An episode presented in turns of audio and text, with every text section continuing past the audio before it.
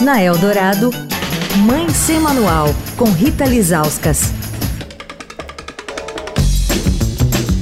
Oi, gente, Mãe Sem Manual encerrando a semana. Falamos da curva de crescimento dos nossos filhos, do que depende esse crescimento, no que, que a gente deve ficar de olho, como calcular a altura possível que os nossos filhos terão na idade adulta.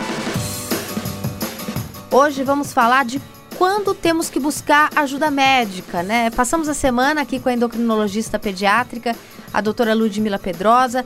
Doutor, o que, que a gente tem que ficar de olho com o passar dos anos? E a puberdade é o começo ou o fim da fase de crescimento dos nossos filhos? E durante a puberdade, né, a gente tem então essa fase final do crescimento do ser humano, que a gente faz o estirão puberal, que nas meninas começa logo no início, esse estirão, esse aumento do crescimento, começa logo no início, e nos meninos, primeiro a gente tem esse aumento do volume testicular, e aí conforme vai evoluindo esse volume testicular e, e, a evolução também do genital, é que o menino depois faz o estirão puberal. Então, no menino, o estirão puberal dentro do período da puberdade, ele é até um pouquinho mais tardio do que nas meninas.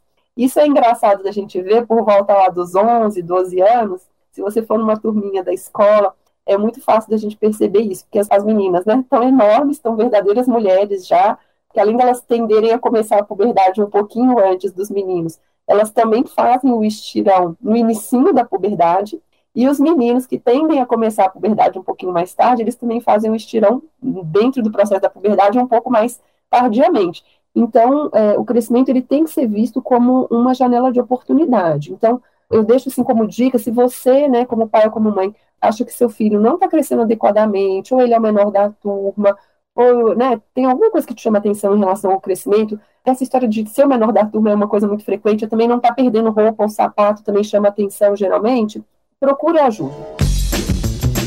Quer falar com a coluna? Escreve para mãe sem manual, arroba estadão.com.